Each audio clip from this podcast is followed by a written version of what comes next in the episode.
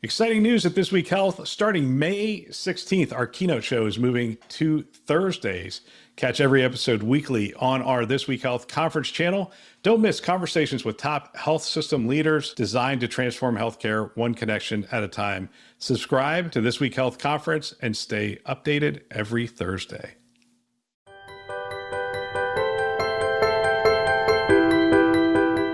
Welcome to This Week Health Conference. My name is Bill Russell. I'm a former CIO for a 16 hospital system and creator of This Week Health, a set of channels and events dedicated to leveraging the power of community to propel healthcare forward. Today, we have an interview in action from the fall conferences on the West Coast. Here we go. Hi there, I'm here at the Fall Chime Forum, here with another interview in action. I'm Reid Stephan, VP and CIO at St. Luke's Health System in Boise, Idaho, and I'm joined today by Amie Teske, of amieteske.com. So you must love your boss, first of all. Yes, yes. So, we have a great relationship. Yes, very good. Take a second, maybe just tell us who you are and about amieteske.com and what you do. Yeah, I'd be happy to. So amieteske.com is just, it's a relaunch, it's a rebrand, and it's just taking my 25 years in health tech and running, always on the vendor side, running sales organizations in tech companies and being a GM a time or two and just helping sales leaders today be more successful at rallying their teams mm-hmm. and being more motivated and engaged to go out there and do the job, which it's not very far from a line of sight perspective yeah. to supporting the impact of healthcare. And I think it's really cool. I just don't think it's talked about enough. Yeah. So I just have ways in which I have a playbook. I have services that I help sales leaders with their day-to-day job and just do it sanely. Yeah. Which is kind of the hard part. I come to Chime because I interview health leaders. Just a 10, 20 minutes of what's your expectation of sales? Has there been anybody who's been remarkable in your tenure? And who were they? And then I just like to give them a gift and say, thanks for being an example. And then put them on a bit of a stage and say, tell us your story. Like, how did you manage those crazy long sales cycles? Like, how did you keep your job when you have a quarterly number? Yeah. when you're trying to do all these things. So that's why I come to Chime. And I think trying to find that balance of, I can tell you as someone who gets pitched, I want a relationship, right? And I don't want to feel pressured and I don't want to be transactional. But then to your point, there's the sales cycle and there's targets. So how do you kind of yeah. thread that needle? So and great. Anymore, I just say what's old is new again. Yeah. And it's relationship. We're past yeah. this age of you want more tech, you want more tech. Yeah. And so it's relationship and be a human. Yeah. yeah. Well, I think you're in a great role and keep it going. Perfect. Thank Helps you. Me. Thank you. So you posted something earlier today on LinkedIn yeah. that I want to chat about, and it it resonated with me because it spoke to a complicated relationship I have with this idea of digital health and even digital transformation, digital in general. It's such a ubiquitous term. It's this umbrella kind of blanket catch-all, which means that it doesn't really mean anything. And so maybe just for those that don't know what I'm talking about, share kind of the, the theme of your post and would love then just to kind of talk through what that means, digital health. Yeah. So the theme of the post was this ubiquitous digital health and what does it mean? And I've literally spent time trying to define it, put yeah. it in a box. Like, is it kind of like an EHR? Is it telemedicine? Is it, and I, I had come to the conclusion even just recently that it's the B2C. It's how the consumers or the patients interact with their health care, yeah. their own, and then with the health system together. And that's literally was my definition. And then I come to Chime yesterday, and I'm walking around, I'm looking at all the signage. Yeah. I'm like, everything says digital health. It yeah. doesn't say health tech. It doesn't say health IT. It says digital health. And I'm like, wait. that was the genesis of the post, which is okay, so now there's digital health. And is that the umbrella term of everything that we do that includes EHR and telemedicine and the B2C, the digital apps and all the things. Yeah. And I'm just, so now going into this post was, okay, that's the name. But I'm curious, is it? Is it just kind of an evolution of the term? Yeah. Of what we do? Maybe. And so like my, my thought process is that unless it's driving the desired outcome or outcomes, it's meaningless. And so the only concern I have is when it's used as kind of a catch-all, mm. this panacea, and it's just used superficially at a water ski level, then you're really missing driving in. You use the word interactions, and I think that's right because those interactions are then, whether they're good or bad, they inform the relationship. Yeah. And that relationship then is what I think drives the outcomes that we want.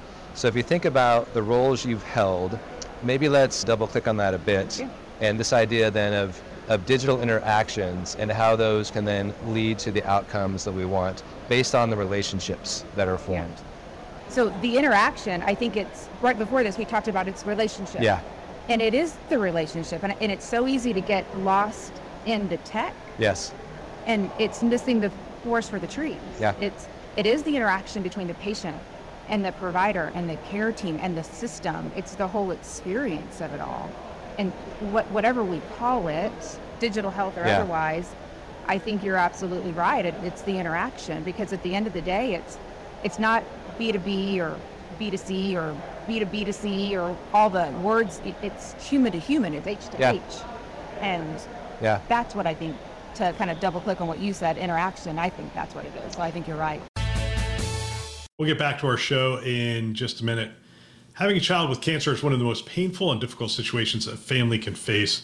In 2023, to celebrate five years of This Week Health, we have partnered with Alex's Lemonade Stand all year long with a goal of raising $50,000 from our community. We've already achieved that goal and we've exceeded that goal by $5,000. So we're up over $55,000 for the year. We want to blow through that number. We ask you to join us. Hit our website. In the top right hand column, you're going to see a logo for the lemonade stand. Go ahead and click on that to give today. We believe in the generosity of our community and we thank you in advance. Now, back to our show. Well, I, I love that, and words do matter. So I do. I feel this compulsion to define, like for an industry, like what are we going to use, so we don't have this Tower of Babel experience we have today. Yeah. So that we also then create the right expectations. I was talking to a, a CIO yesterday, and he said something that was interesting, talking about hospital at home. So you think about that use case, and then this idea of digital health. And he's like, if you go right to deploying scales or tech in the home, yeah, that's digital health but like it's complicated and it's hard. And the reality is that they may not use the devices or they may be rural and not have the broadband to take advantage of it. Mm-hmm. He's like if you go upstream there's probably some lower tech things we can do like some simple questions to ask that actually drive the outcomes we want. Yeah. and so i think that's what resonates in my mind is are we leading with digital at the expense of actually achieving the outcomes that we want so i would just caution to digital is not the goal. The goal is, to your point, human to human, how do we drive outcomes? Yeah. Yeah. Whatever we call it. Yeah. So we can call it digital health for now. Yeah. We- Can we land there? Like, let's just maybe Is- just call it what you want to call it. Yeah, maybe. And as long as we have some kind of crosswalk Yeah. to, one, help us as practitioners to create a reality of what we're doing, not create un- unrealistic expectations for vendors to help them kind of attune their antenna for then the solutions that they should bring forward that really drive the interactions that we need. So, okay, well, we solved it. Yeah. Digital health, there you go. Listen to this again. Is this your first time at Chime? This is no. This is my fourth or fifth time. Okay, so seasoned veteran. Yeah. So maybe just kind of share what are you looking to get out of it? What are you hoping to see and hear? I do two things. So one is I interview health leaders. The, it's the 10, 20 minutes. It's it's either I do it here or I find time afterwards. And it's hard to get 20 minutes. Time is precious. It's the one commodity that we only have 24 of, all of us as humans in a day, right? So I, I take it very seriously, but it's trying to understand the expectation of sales in a completely unbiased way. Yeah. Because I don't work for a vendor anymore. I'm not sponsored by one. I don't support one. I'm independent. And it all started just being novice because I did it for 25 years. And I'm like, what don't I know anymore? Yeah. How can I be a novice again? And Yeah. what do you guys expect? So that when I mentor and I coach and I advise health tech companies on how to grow sales, I can be n- more knowledgeable about the expectations. Because if I ran a sales org again, I'd probably org a little bit differently Yeah. based off of the last few years talking with you guys. Because I interview about 50 of you a year. And it's not always a CIO. Sure. It's somebody who's been influential in a sales selection process or a software selection process. And what are the expectations?